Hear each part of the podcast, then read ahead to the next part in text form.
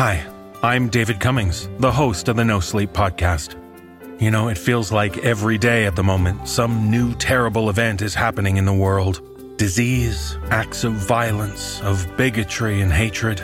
It's hard to cope with everything that's going on. And it's not a one off brief period either. Things like racism and bigotry and violence are things that people deal with all the time, whether it's in the news or not. And these things affect everyone. No matter who you are, you're not immune to the toll that real life can take on your mental health. And there's no magic solution, no way to snap your fingers and make it all go away. But there are ways to ease things somewhat. That's where services like BetterHelp can step in. If you need someone to talk to or just to listen, they're a great option. BetterHelp will assess your needs and match you with your own licensed professional therapist. You can start communicating in under 24 hours. Now, this is not a crisis line and it's not self help, it's professional counseling done securely online. There is a broad range of expertise in BetterHelp's counselor network, which may not be available locally in many areas. BetterHelp service is available for clients worldwide. It doesn't matter when you need help, day or night. You can log into your account anytime and send a message to your counselor. You'll get timely and thoughtful responses. Plus, you can schedule weekly video or phone sessions so you won't ever have to sit in an uncomfortable waiting room. Doubly important right now during the pandemic. Plus, you can even chat and text with your therapist between sessions when you need to talk about things. It allows you to take control of when you feel capable of opening up instead of being put on the spot if you're someone who finds that hard. BetterHelp is committed to facilitating great therapeutic matches, so they make it easy and free to change counselors if needed. It's more affordable than traditional offline counseling, and financial aid is even available. So whenever you need some help, visit betterhelp.com slash no sleep and join the over 500,000 people taking charge of their mental health with the help of an experienced professional.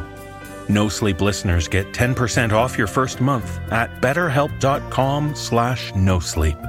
So no matter what's going on, remember it's okay to look after yourself too. Reach out to a helping hand. BetterHelp can offer that helping hand. So remember, visit betterhelp.com slash no sleep to get 10% off your first month whenever you need it.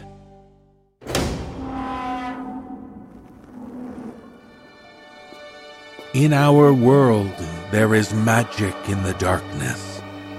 Sorcery and incantations which bring us closer to the essence of the night. Come enter our black magic shop, where we will conjure up tales to frighten and disturb. This journey will be spellbinding. Brace yourself for the No Sleep Podcast.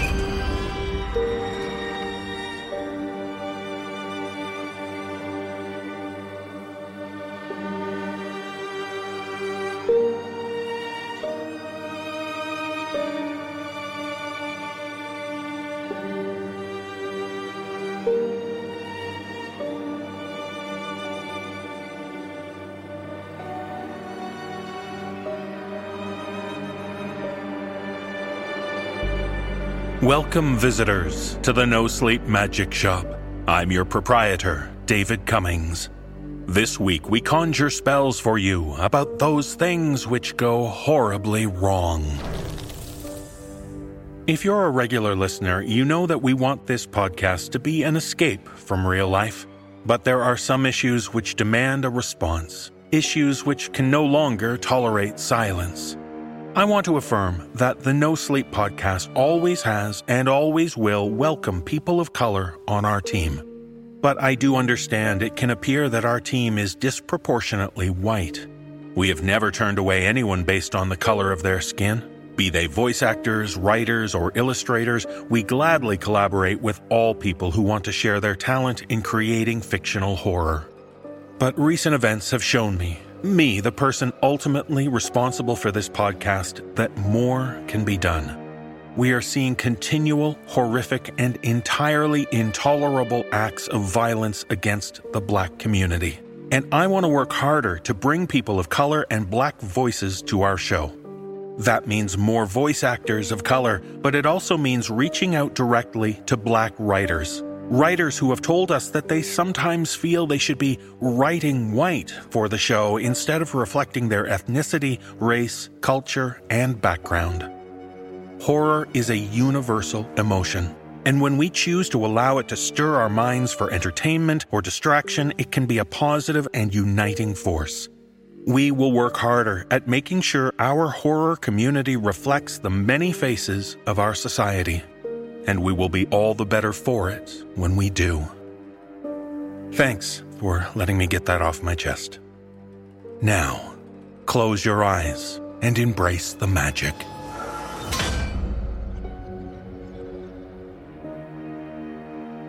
In our first tale, we join a man contemplating what went wrong. It can be a difficult thing to have to deal with when your idyllic life has fallen apart. So much to mull over and search your soul for. And in this tale, shared with us by author Mark Towse, the decline of this man's family ended so tragically. Performing this tale is Andy Cresswell so keep a close eye on your loved ones. Pay attention to how things are going with them. Otherwise, you might find yourself in a low spirit.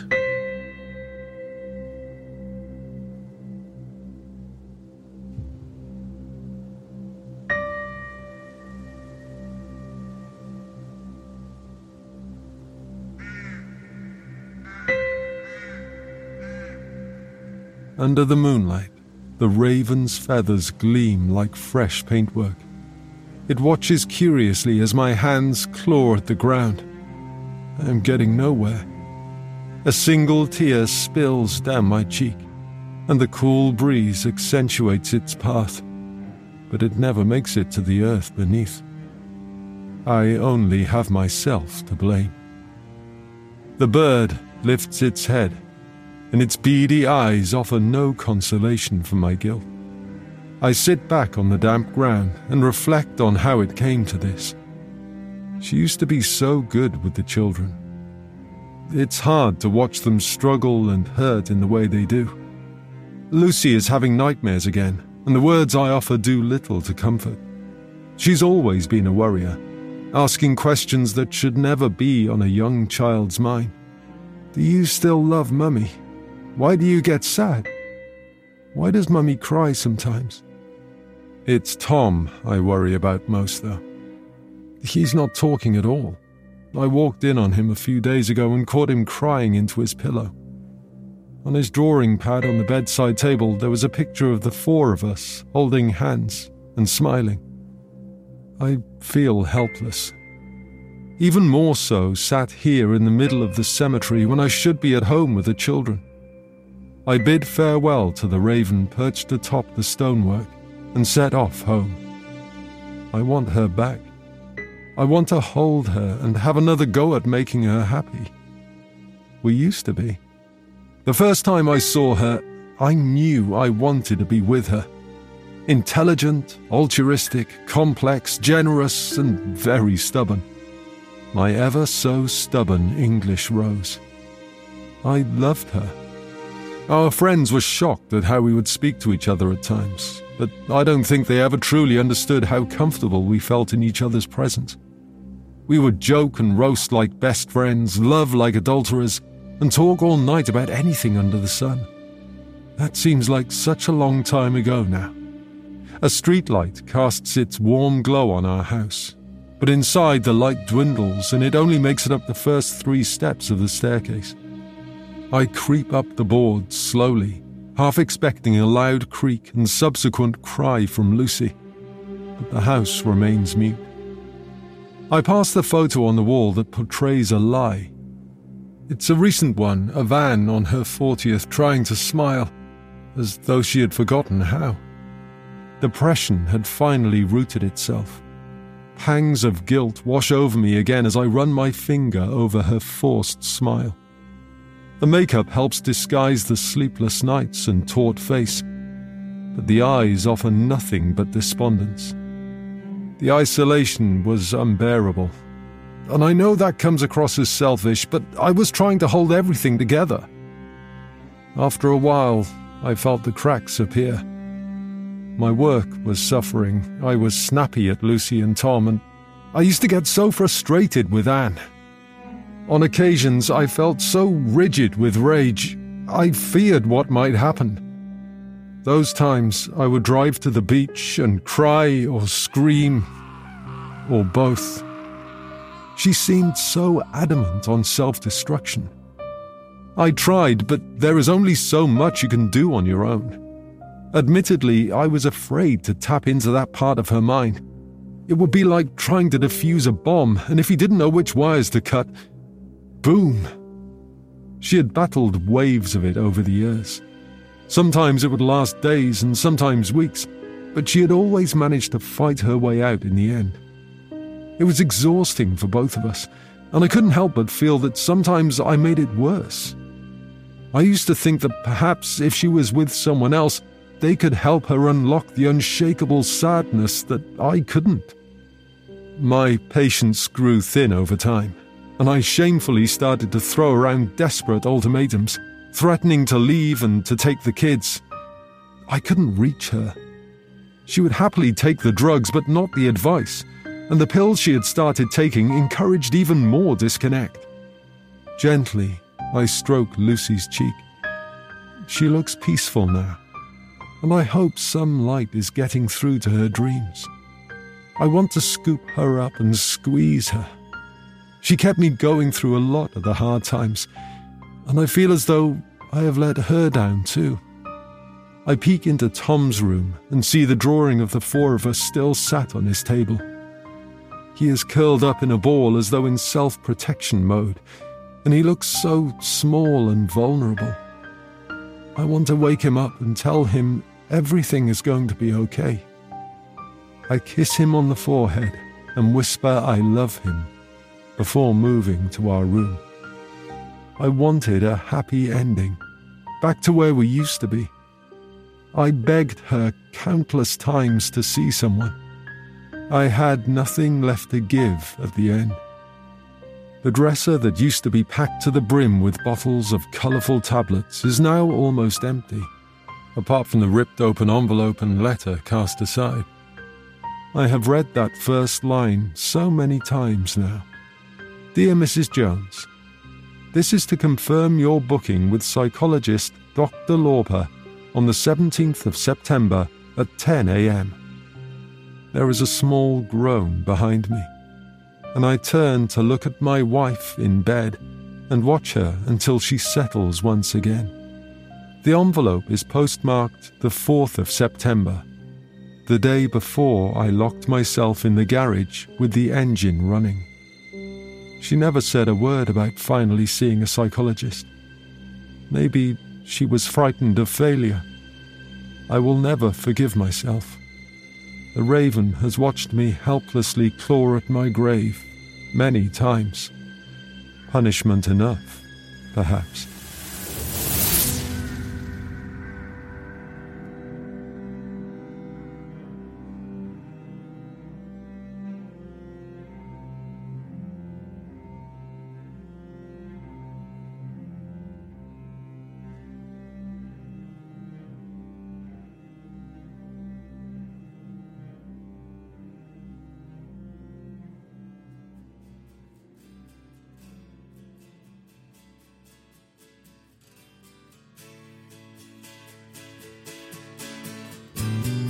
Hello, I'm Atticus Jackson, hapless miscreant and long suffering brand deal advocate.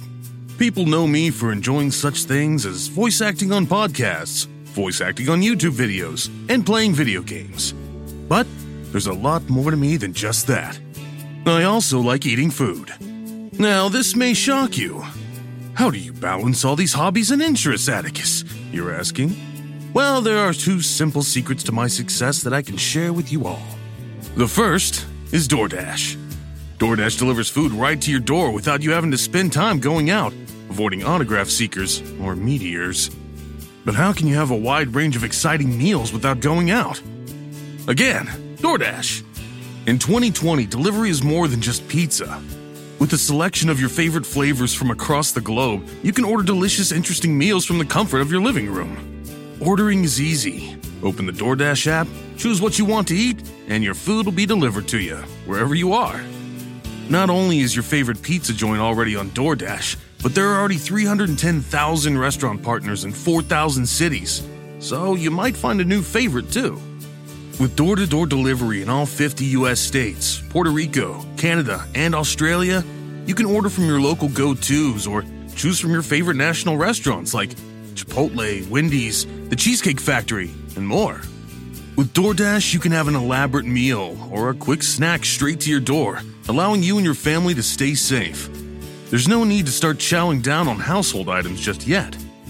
And right now, our listeners can get $5 off their first order of $15 or more when you download the DoorDash app and enter code NOSLEEP.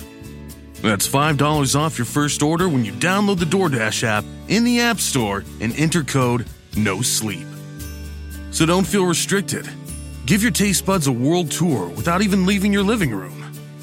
Oh, and the second secret? I can freeze time. Ten hours has passed in my reality since I began this ad read.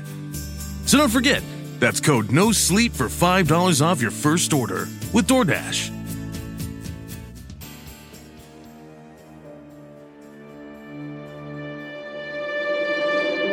Imagine the nightmare of being sent to prison for a long sentence, locked in a cell, shunned by society, forgotten.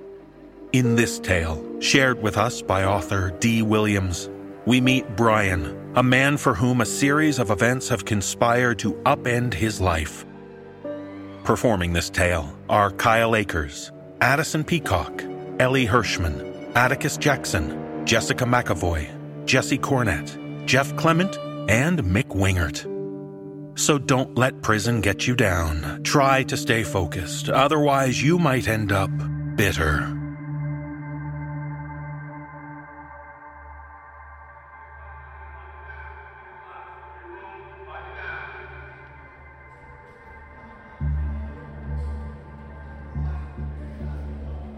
On television, they called me the carjack killer. They said that I strangled those men out of rage, that I was jealous of their prowess with women. The police and the FBI said that humiliating them as I murdered them gave me some kind of sexual gratification. This isn't true, but no one believes me. A few years ago, that reporter out of New York published a book about my supposed crimes. Metal, Mayhem, and Murder was the title. Stupid, but catchy. That was probably the point. Gary Howard, one of the guards here, told me all about it the day it was released.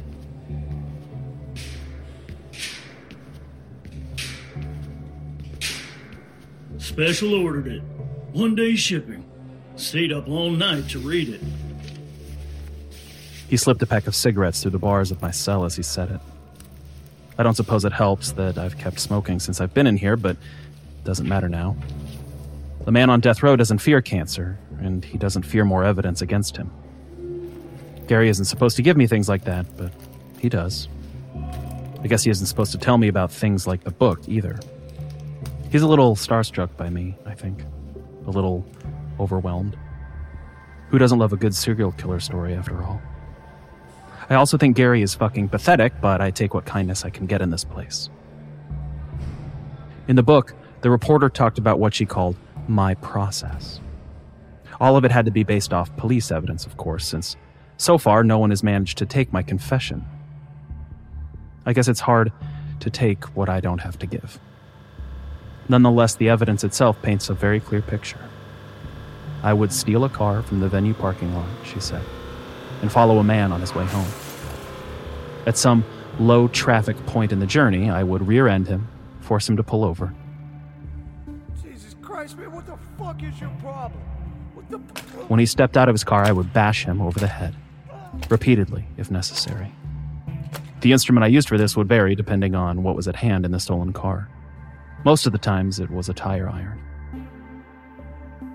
Once he was unconscious, I would load him back into his own car. Then I would climb into the driver's seat, tape his mouth, and drive away. I kept the tire iron with me in case I needed to use it again. Gary winked at me as he told me that. I'm not a large man. It makes sense that I would have to so thoroughly incapacitate my victims. In terms of the destination, the author speculated that I only required seclusion. Once I found it, I would unload my victim and strip him. After he was naked, I hog-tied him with duct tape. And then I waited for him to wake up before wrapping the rope around his throat. She says the truly disturbing part is what you did about the tape over their mouths. See, you, you took it off. There was tape residue on their faces, but the actual piece that had been there before was wadded up and tossed to one side. She says you wanted to hear them die. It's difficult to roll a man onto his back when he's hog-tied. Easier to leave him on his stomach. From there, it's very simple to stand above him, loop a long cord around his neck, and pull up. Let gravity and the weight of his own torso do the trick. This is especially useful when the killer is smaller and lighter than the victim. According to the reporter, the only downside was that I couldn't see their faces as they died. That was why I needed this seclusion. So I could remove the tape from their mouths and hear the noises they made as life escaped them. I would stand above them with the ends of the cord wrapped taut around my gloved hands, arms burning with the effort of lifting their weight, and listen to them choke and grunt until that last gasp before they stopped. This, I expect, is all true. The only exception is that I didn't do those things. It was someone else. I have always said that it was someone else, but no one believes me. The prison officials here don't allow me internet access. Perhaps I should miss it, but I don't. It is, after all, part of what got me here. I don't remember exactly what I was looking for when I found the first photos online. I was always researching serial killers in my spare time, and I don't mean the general Wikipedia bullshit. I looked deep for pictures and gore, digging for the most gruesome snippets I could find. I looked in the places on the internet where you're not supposed to look. I don't know why I did it. I suppose I just wanted to know. A curiosity that could never be satiated. The things I looked at were frightening. I even frightened myself, I think, but that didn't stop me. I don't know who posted the photos. There was no way for me to find out. There was only his username, Schechter. Already there was a stream of comments below. He responded to some of them. When one pressed how he'd gotten the pictures, he answered with only two words from work. The photos were of a dead man. He was naked and his arms and legs were bound together behind him with duct tape. He was belly down in the mud on the side of the road, his face turned to one side. I looked at the trickle of dry brown blood that ran down his forehead. I looked at the angry red welt that encircled his throat. I looked into his dead eyes and his slack open mouth. I wanted to know who had killed him. I added my comment to the stream below. Where is this? Schechter answered quickly, naming a city not terribly far from where I lived. Every night after work, I went back to the site, went back to the photos of the dead man in the mud. In my mind, I spoke to his killer. I asked him why he had taken the man's clothes off, asked him how he had chosen him. I asked him what it had felt like to kill him. I could summon no answer, just an odd feeling in my chest. A week later, there was a fresh set of photos on the site. Another dead man, naked and bound, dumped on the side of the road. Smaller than the first, with dark hair. He was face down in the dirt. One wide, blank eye was the only feature not obscured. Just as with the first victim, there was no rope around his neck, only the burn where one had cut into his flesh. Underneath, Schechter had already listed the location. It was closer this time. I could see the place where the man had been hit. The hair on the back of his head was matted with blood. It ran down his back, blending with the tattoos that covered his skin. At the inner edge of his shoulder blade was one of the Virgin Mary. Depicted as a statue, she bore no color except the red that flowed from her eyes and mouth. It ran down to coat her robes and pool at her bare feet. I knew that image. As a teenager, I had a poster of it on my wall. Though I had long since outgrown the metal band, I still recognized the art from Crimson Shrine's first album. It was only a hunch, but I pulled up their website. A man who had pierced that image into his skin forever would not pass up the opportunity to see the band perform. I was right. Two days earlier, they had done a show where the tattooed man now lay dead. A week and a half before, they had been in the same place as the first victim. There was another show that night. It was only two hours away. I bought a ticket. I wasn't sure that the first man had been to see Crimson Shrine before his death, but I had a feeling that I couldn't ignore.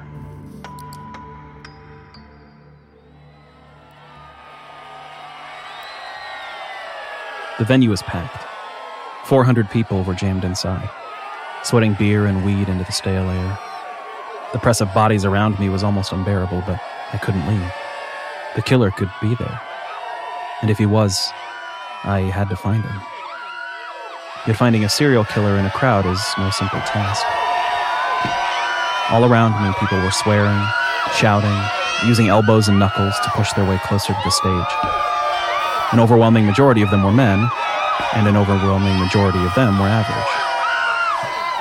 A man with long black hair shoved past me, spilling his beer. It sloshed down my arm, warm and reeking. Sorry, dude. He laughed, clapping me on the shoulder. His hand was hot, his eyes glazed with the sheen of drugs and alcohol. No problem. he laughed again and pushed further forward into the crowd. A hush fell as the opening band stepped on. Two men and two women. The largest man, his broad shoulders cut free of the confines of sleeves, took a seat behind the drum kit. The other three took guitars from their stands. One of the women stepped up to the microphone. A gray tattoo flared across her chest from beneath her tank top. The wings of some unseen creature spread from clavicle to clavicle. Hello. The crowd erupted in cheers at her shout. She waited until they died down to continue. I'm Adelaide, and we are. The shout came from somewhere near the stage. It sounded like the man who had bumped into me. A stunned quiet fell over the crowd, but Adelaide only laughed. How about instead I just buy you a beer at the end of the set? Fuck yeah. She flashed him a thumbs up. There was a yellow bracelet on her wrist. Not tits, but still pretty good. The crowd cheered again, louder this time. She shouted over their glee. Thank you. I'm Adelaide, and we are Bitter Waters. The music slammed into being like heat lightning, and her voice, her voice was the voice of God. It was sex and death, rage and love. I had never heard anything like it. I knew I should have been searching. I should have been looking for the killer in the crowd, but all I could see was her. All I could feel was her pounding in my skull, burning in my blood. All around me, people were dancing, slamming into each other, flailing their arms, and banging their heads, but I could barely move. I was transfixed. When the final echo of their last chord faded, she screamed across the crowd again.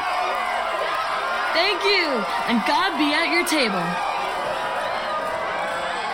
The mass of people filtered back, heading to the bar. I followed suit, drank a whiskey, and waited. Adelaide and the other girl came from behind the stage a few minutes later. They headed to the side, toward a card table covered in a banner emblazoned with the band's name. I cut up to them as they pulled cardboard boxes of merchandise out from beneath. Hey, do you need some help? Adelaide looked up as she lifted a tray of CDs and cassettes from a box. We were eye to eye. My heart stuttered in my chest. No, but we appreciate the offer, right, Mary? She nudged the other girl. I saw that what I'd thought was a yellow bracelet was actually a bandana, intricately tied around her wrist. Miri rolled her eyes. Right. I, uh, I really liked your show. People were pushing past me, making their way back to the stage. Adelaide was safe behind her table. She smiled. Thanks. Her eyes flicked over the crowd that moved behind me. On stage, she had been all powerful. Now she seemed nervous, fidgeting with that yellow bandana. Are those angel wings? I hadn't meant to ask it. Her eyes came to mine again and she stilled. I felt for the first time that she was actually looking at me. No, She touched one wing of the tattoo on her chest. it's the winged victory of Samothrace. Her answer didn't call any particular image to mind. I like it. I picked up a CD from the tray. Can I buy one of these? Sure thing. It's 12 bucks. I got my wallet, looked for exact change. It was difficult to focus. She was tying her hair into a bun, and all I wanted to do was watch. I held the money out, and Miri took it. Next to her, Adelaide was fidgeting again. Glad you liked the show. Hey, Miri, I'm going out to smoke, okay? Whatever, Addie. Miri's mouth was set in a thin line. Adelaide looked at me once more. It was nice to meet you. Brian. It was nice to meet you, Brian. She held out a hand to shake. Her fingertips were cold against my skin.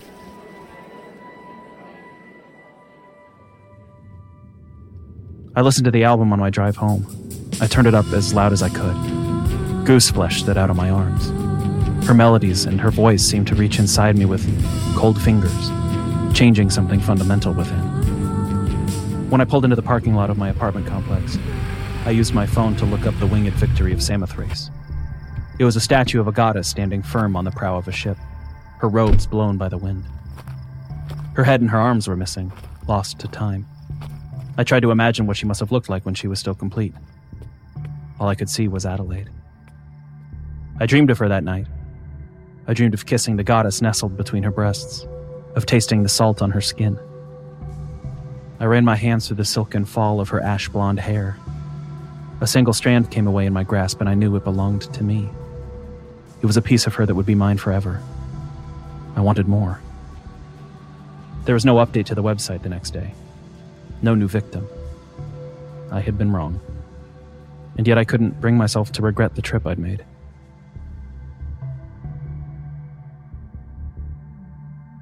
A week passed with no word from Schechter on the site until. Took a while to find this one. More photos. The man was bound just like the others, but his flesh was beginning to slip. His body was bloated, torn raw by the activity of carrion creatures. Another commenter estimated he'd probably been dead since the Saturday before. It was the same day I'd gone to the concert.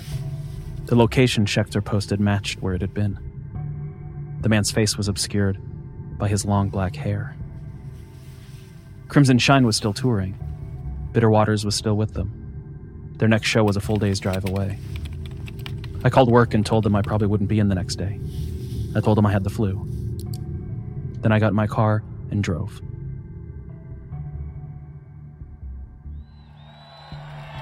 This venue was bigger.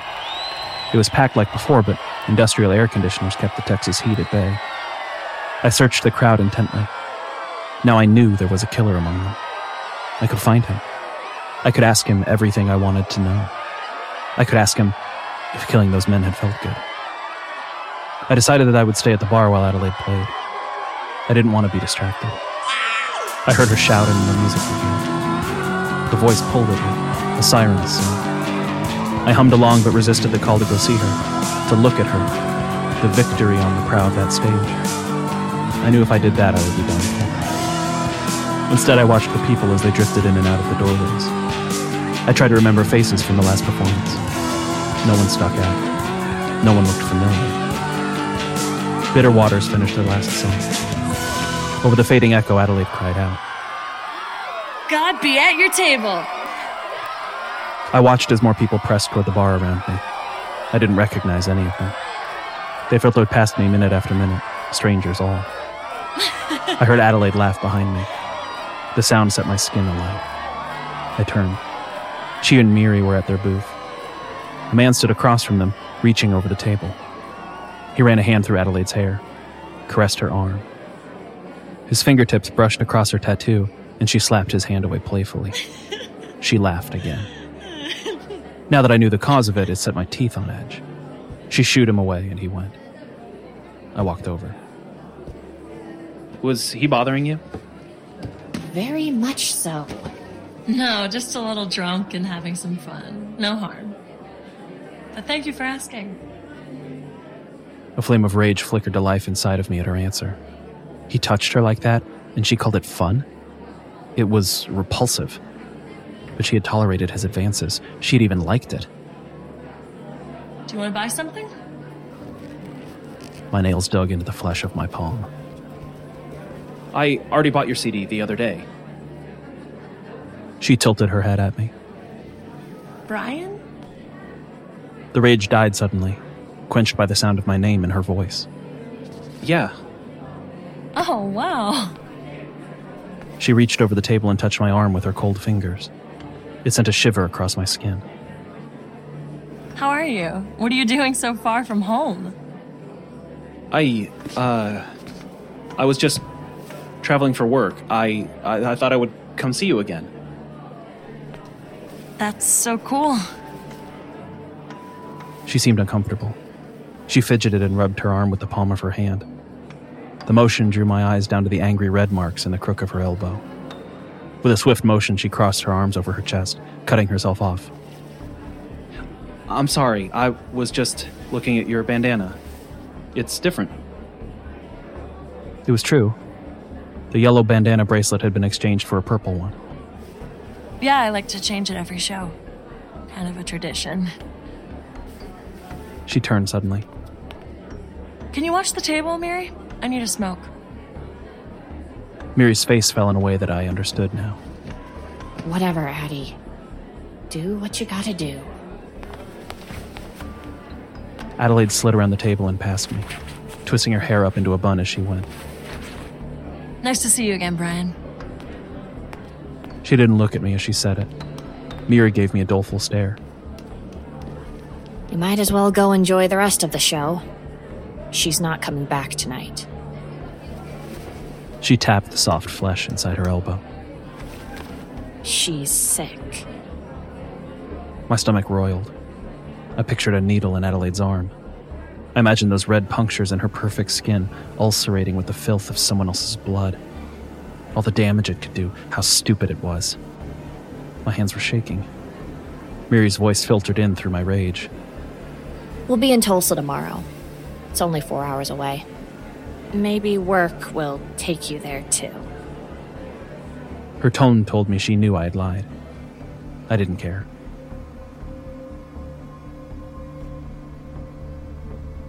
I slept in my car that night. I dreamed that Adelaide was with me. I dreamed that I could reach inside of her and take out all of the pieces that made her sick, that made her weak. I could find that perfect piece of her that had taken root in my mind and bring it up to the light. I could make her better. I could make her mine. The killer stood outside of the car looking in at us.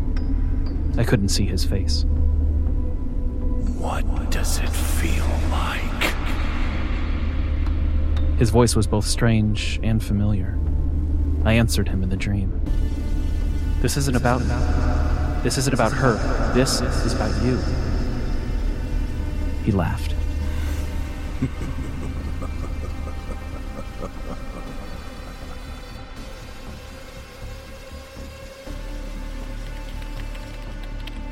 More pictures were up on the website the next day. Another man choked in the dust.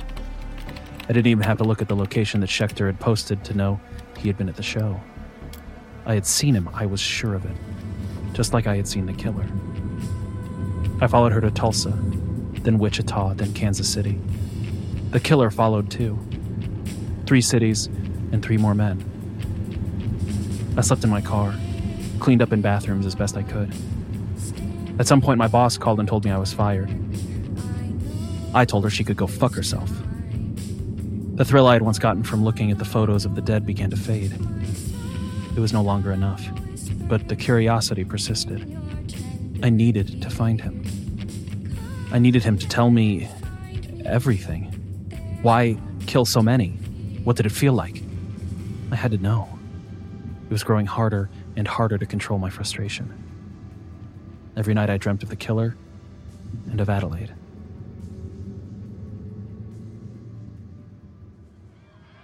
The next show was different. A storm threatened outside, the soft rumble of thunder growing in the distance. Adelaide grabbed the microphone. Hello. The crowd cheered as they always had. She winked at me and pointed upward. The storm broke. An echoing crack of thunder shook the room. Adelaide laughed as though she had planned it.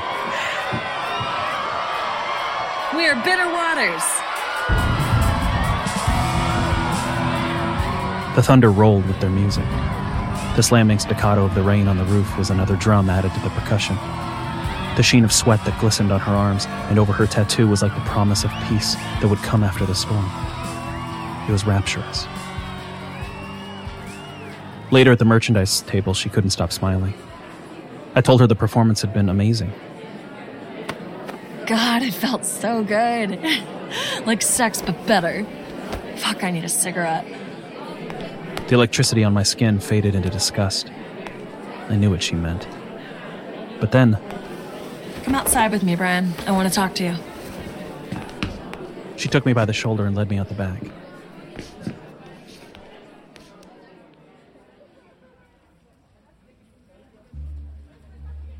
The rain had slowed, softened to a gentle noise. Much to my surprise, she did just what she said she would. She pulled a pack of cigarettes from her back pocket and lit one. She inhaled deeply and sighed the smoke out into the night.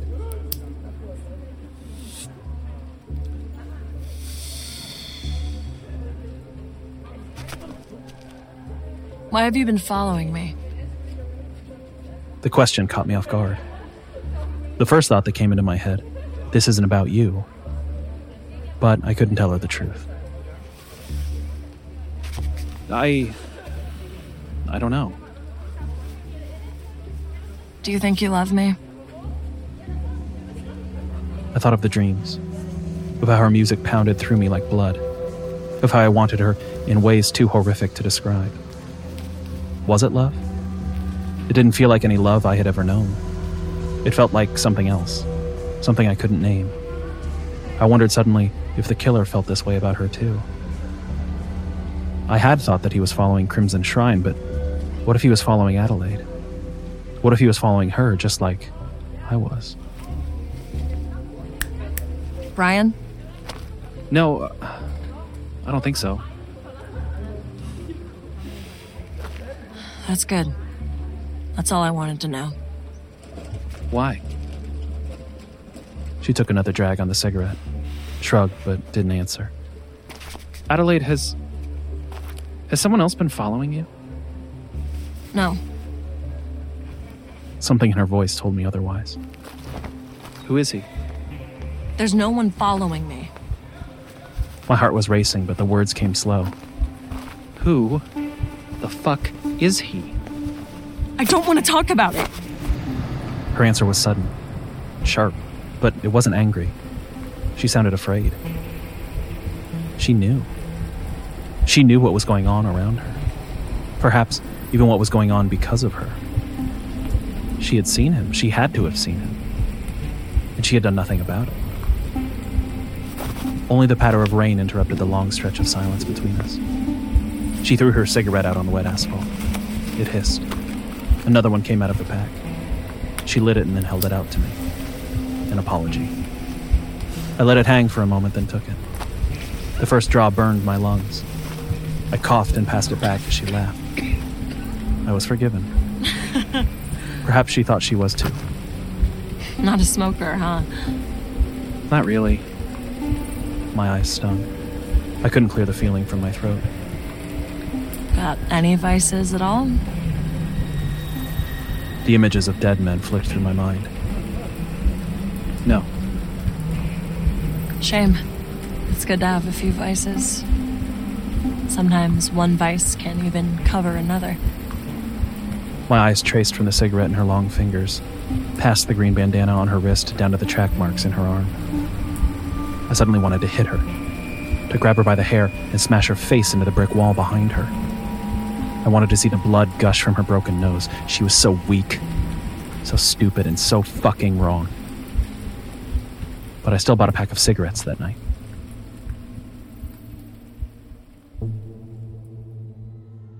One show led into the next and the next. Men groped Adelaide and she brought them drinks for it. She continued to flirt and laugh even as she felt the death all around her. She wouldn't tell me his name. It didn't matter to her. All that mattered was the attention, no matter what price was paid.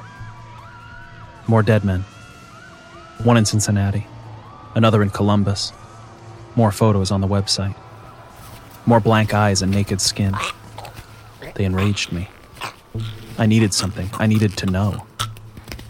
I dreamt of ropes and duct tape. I dreamt of Adelaide. The killer watched me through the windows of my car, the haze of stale smoke clinging to the glass. You're doing it wrong! I screamed. He only laughed.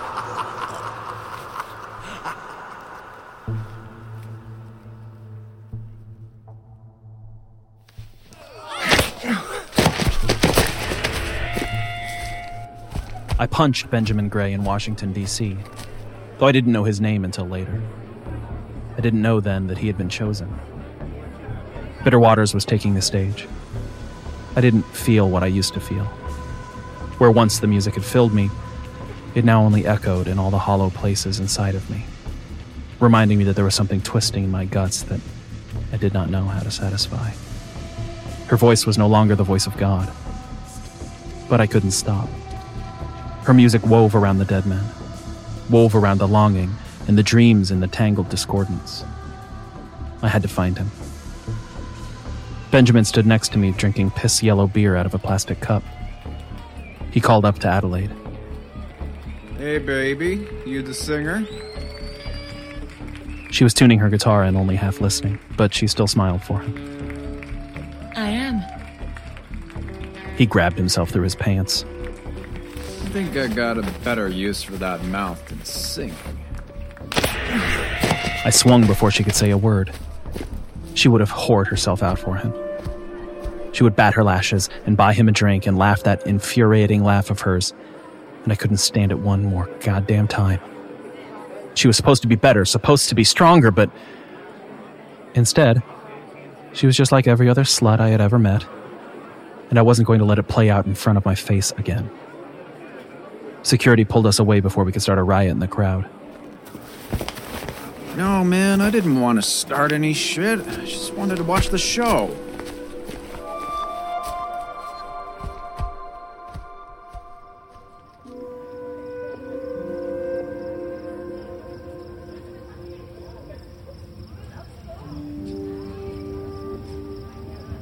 Outside, it was dry and warm. Benjamin's eye was beginning to swell. Adelaide spoke to the security guard. Please don't call the cops. It was just an overreaction. This guy didn't do anything wrong. She put her hand on Benjamin's forearm. Her bandana was white. I lit a cigarette. The sudden temptation to grind it out on the exposed wing of victory on her chest was strong. I already knew there would be no words of defense for me. I settled for flicking the butt at her feet. She followed its path with her eyes and then looked up at me. We shared a vice now, but nothing else. Security didn't call the police. They let Benjamin back in. I felt Adelaide's eyes on my back as I walked away.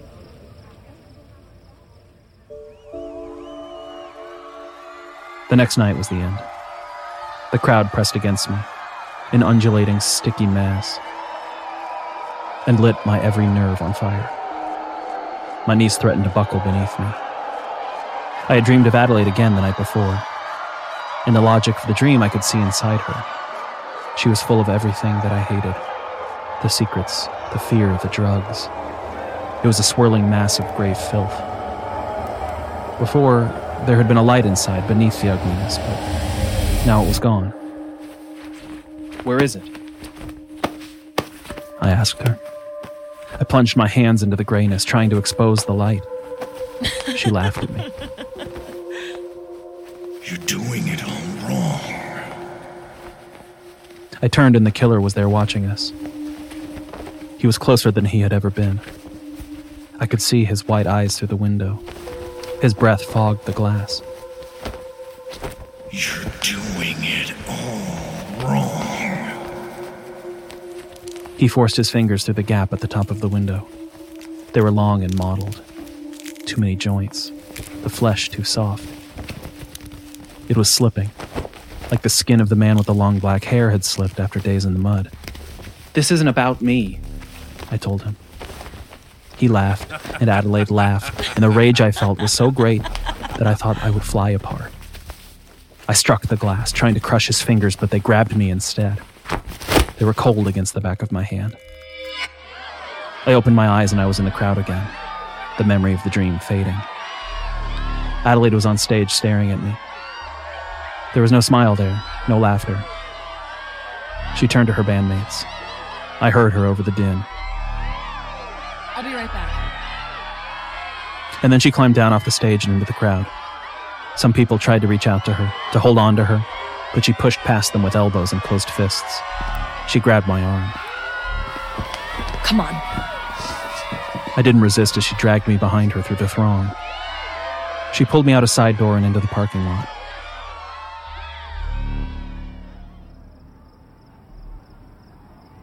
Suddenly, we were alone. The shouting of the crowd, now only an echo muted by the sound of wind and distant traffic. What the fuck are you doing here? It was not rage in her voice or fear, it was something else. Something cold. I wanted to see you play. Fuck you. Do you have any idea how close you came to ruining everything last night? The fire in my chest made my hands shake. I wasn't about to let him talk to you like that. Why do you even care? Because I do love you. The words came out hollow, but surely that had to be it. It had to be that I loved her. What else could make me want her so much? What else could be making me hate her so much? You can't love me. You have no idea who I am. Just because you follow me around, watch me on stage. You would have bought him a drink. What? The guy, last night. You would have bought him a drink and acted like a slut to reward him for waving his dick at you, while I.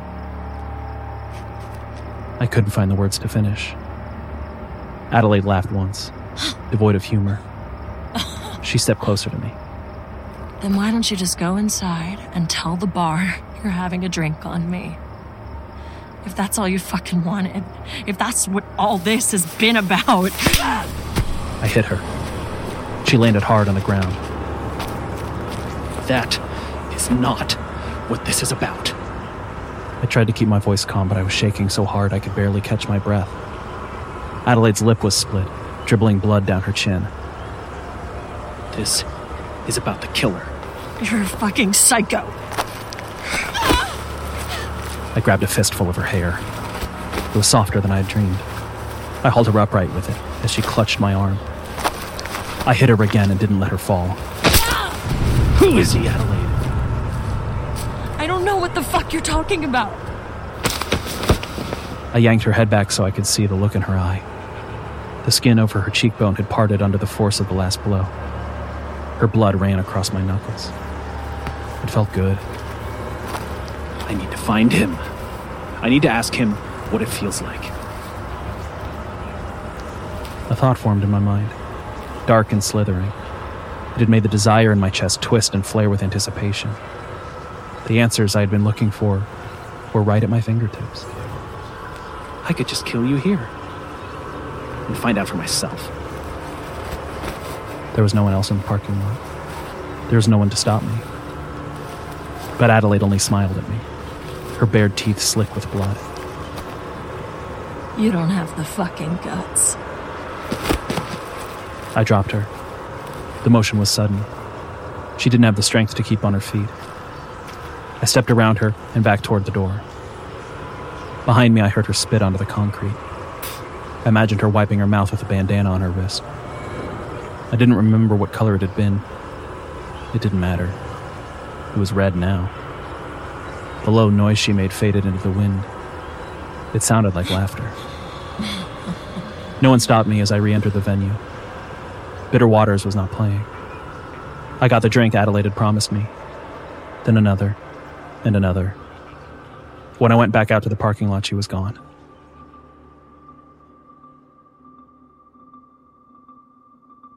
I drove home that night, stopping at a liquor store before it closed. The whiskey bottle was almost half empty by the time I stumbled into my apartment. The place smelled stale. How many days had I been gone? I paced and I drank. There was a restless buzzing inside of me. My hands shook with it. I couldn't get the thoughts straight in my head. They raced in spirals, one over another, over another, in a dizzying whirl. How did it feel? How good did it feel? There was still blood across my knuckles. I ran a finger over the dry brown spatters, and they flaked under my touch. My head spun. It wasn't about me. It wasn't about her. I was suddenly in my bed. Adelaide was with me. She was crying, her hands bound to the bedposts with links of duct tape. I knelt over her. The killer was a shadow. His white eyes glowed in the darkness. Nothing separated us now.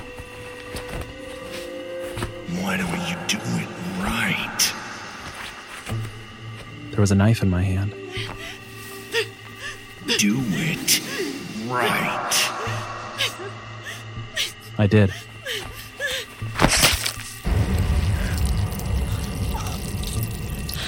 I plunged the knife in through her tattoo. Her sternum gave away under the force, and the air left her in a silent shriek. Blood flowed out over my hand. I pulled back, my grip slipping on the wooden handle, and stabbed again. And again. I wanted to plunge my hands inside and find the perfection. No more dream logic, only the reality of the hot, slick blood coating my arms. I slashed at her shoulders and at her throat. I could turn her into the victory. Make her everything she was supposed to be. Make her mine. How does it feel? How good does it feel? I couldn't answer. Nothing had ever felt so good. Not to anyone. Beneath me, Adelaide gurgled, blood running from her mouth. It's like sex. but better. She bared her blood slick teeth in a smile. The last breath escaped her, and I took it. My mouth clamped over hers. The last bit of everything that she was. When we parted, she was still. I sat back and breathed. The peace was instant and deep. Her blood was cooling on my skin like warm rain in the summer, the taste sweet on my lips. The killer was gone, replaced by silence. There was only me and the perfect thing in my bed that had been Adelaide.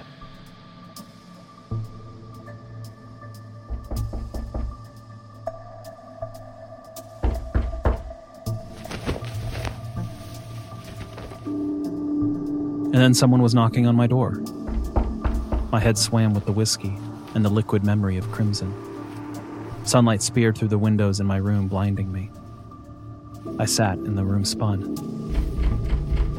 My fingers reached out across the bed for purchase, my mind following them with thoughts of tacky blood and cold flesh. But there was only cloth. It had only been a dream. I stood unsteadily. My head pounded in time with the knocking. I stumbled forward and opened the door. What the fuck do you want? Two men stood in the doorway, gleaming badges on their belts. Brian Mills? Yes? Police. My brain made the connection as I gave my answer. One of them was somehow behind me then, grabbing my arms, pushing me against the wall.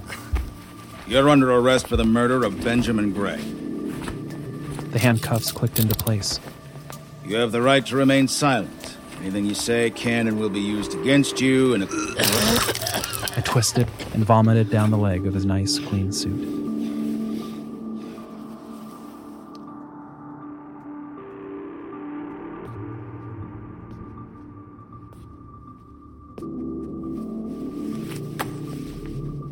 You smoke, Brian? The interrogation room was lit with fluorescence.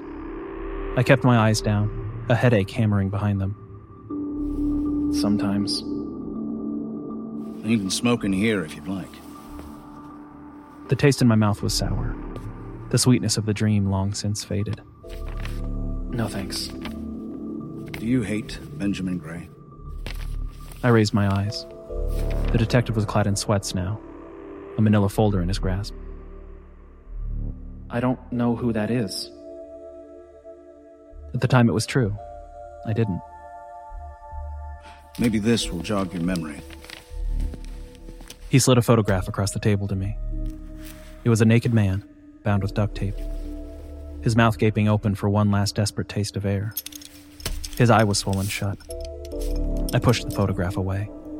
It was like all the others, except the others didn't have the mark of my fist in their flesh. So if you didn't hate him, why'd you punch him? Because I was angry. I kept my voice calm. This was all a mistake. The detective lifted the photograph again, gazed at it with an appraising eye. Very angry, I'd say. I didn't do that to him. I didn't mention the other men. Didn't mention the killer. Okay. He shrugged, sliding the page back into his manila folder. You ever get angry at anyone else? I didn't answer. You ever get angry at Adelaide? My hands were cuffed to the table. Her blood was still smeared across my knuckles. A welt was rising where her teeth had broken the skin. I don't know. You do know that you hit her, don't you? Yes. So maybe you weren't mad. Maybe you hit her because you were afraid. I looked up and met his eyes. They were like hers smug, superior, laughing at some joke she thought I was too stupid to understand. The calm was slipping from me. Afraid of what, exactly? That she would tell someone what you had done. I didn't do anything. Do you think she's stupid? I answered before I could stop myself. Yes. So maybe you didn't think she would notice. Maybe you didn't think we would notice. The calm broke. Notice what? Men have died only at shows you've attended. His words were punctuated by the slap of photos on the table. Eleven dead men. Long hair and short, fat and thin, cord burns and duct tape, pale skin, and the Virgin Mary. I grabbed at that photograph, flung it back at him. I wasn't at the show with him. I started going after he was killed. And why is that? I saw his tattoo. It's album art for Crimson Shrine, the band that Adelaide is touring with. This guy was murdered near one of the shows, and so it was the first one. I just wanted to to find out who did it. The detective raised an eyebrow at me. I had said something he hadn't expected to hear. So you were at all these shows because you were looking for whoever had killed these men? Yes.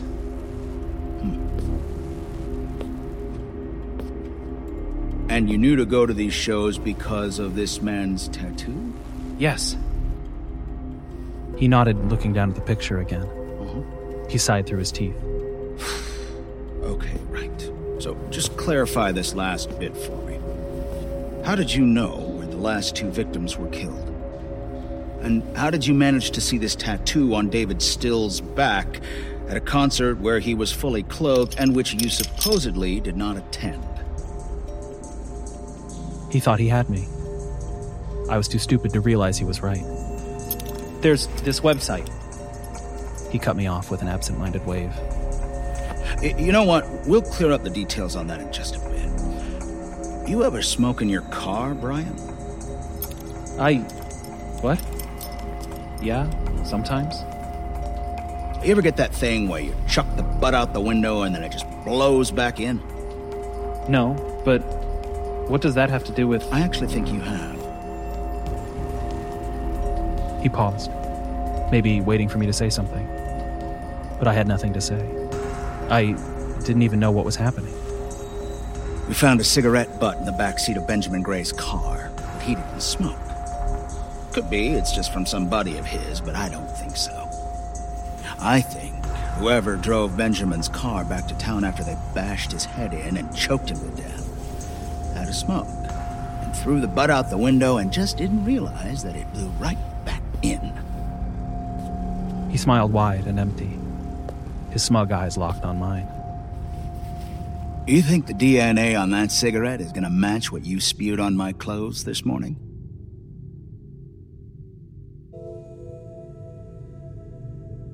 I don't suppose I need to tell you that it did. And I don't suppose they need to tell you that they never found the website.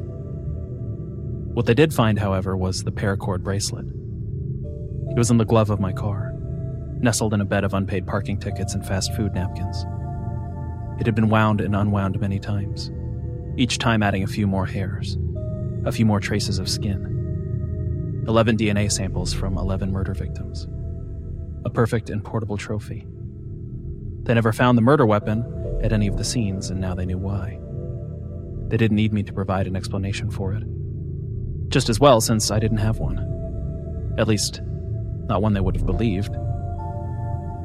I was framed as hardly an original defense. But I knew it was only a matter of time. I knew that another body would drop. Another washed up metalhead shit would turn up with his pathetic life choked out, and then they would have to let me go free. It had to happen. Serial killers don't just stop. They die, or they get caught, or they go dormant for a time, but they never truly stop. They can't. Days, and then weeks, and then months passed. No more bodies. No more men disappearing from shows. It had stopped. And the only logical conclusion for a jury was that it had stopped because I had been caught. Because it was me and the rest is not really history. The rest is merely waiting.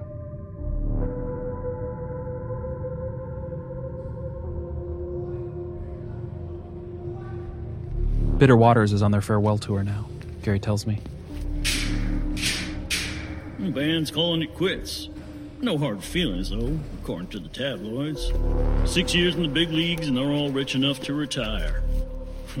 Think we know who they ought to be thanking for that. He winked at me. He didn't see the way my nails bit into my palm, echoes of a knife in a long past dream. Gary likes to talk to me about Adelaide. He always has. I think it makes him feel close to me, like he's doing me a favor, giving me isolated tastes of the woman I had been so obsessed with, bringing me small moments of peace and happiness. I let him believe this. A month after my conviction, he told me she had checked herself into rehab she had attempted suicide just before. Her broad shouldered drummer kicking down the hotel bathroom door before she could shoot a massive dose of heroin into her vein. Newspapers called her my would be 12th victim. They published portions of the note she had planned to leave behind. It's my fault those men died. He killed them because of me. Why did he have to choose me? Why did I choose her?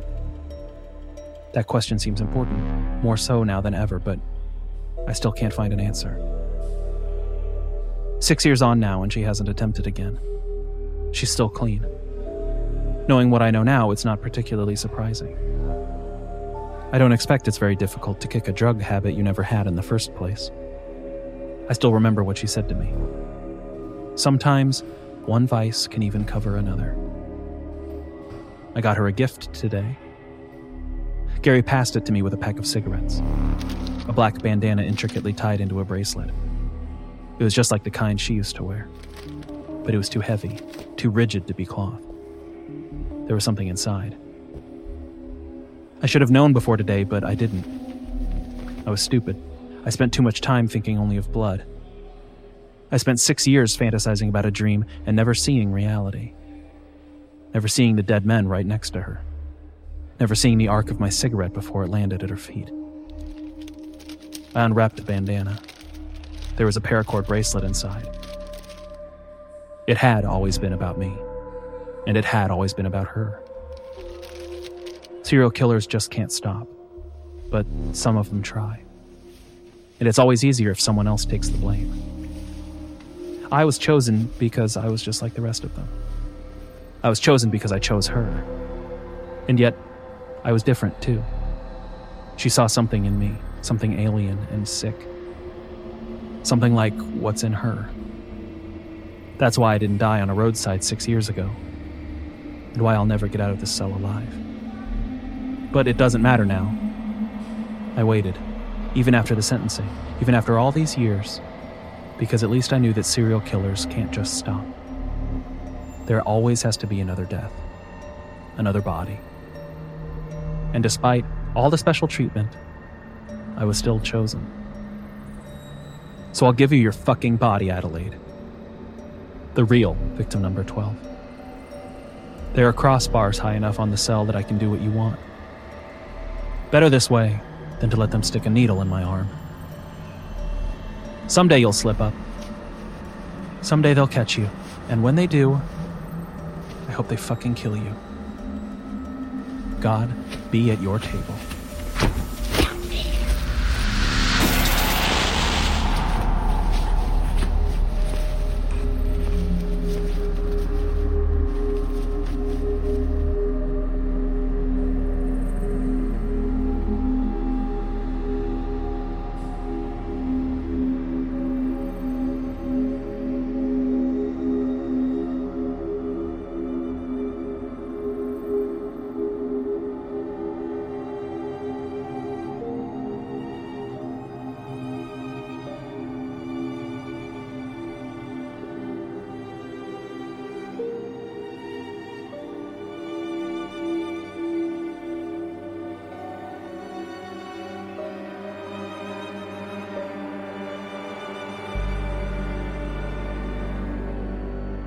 Spells are wearing off for now, but the magic will linger. The shop will be open again next week with more spells to enchant you. If you would like to find out how you can hear the full length versions of our audio program, please visit the nosleeppodcast.com to learn about our season pass program. On behalf of everyone at the No Sleep Podcast, we thank you for listening. This audio production is copyright 2020 by Creative Reason Media Inc. All rights reserved. The copyrights for each story are held by the respective authors. No duplication or reproduction of this audio program is permitted without the written consent of Creative Reason Media Inc.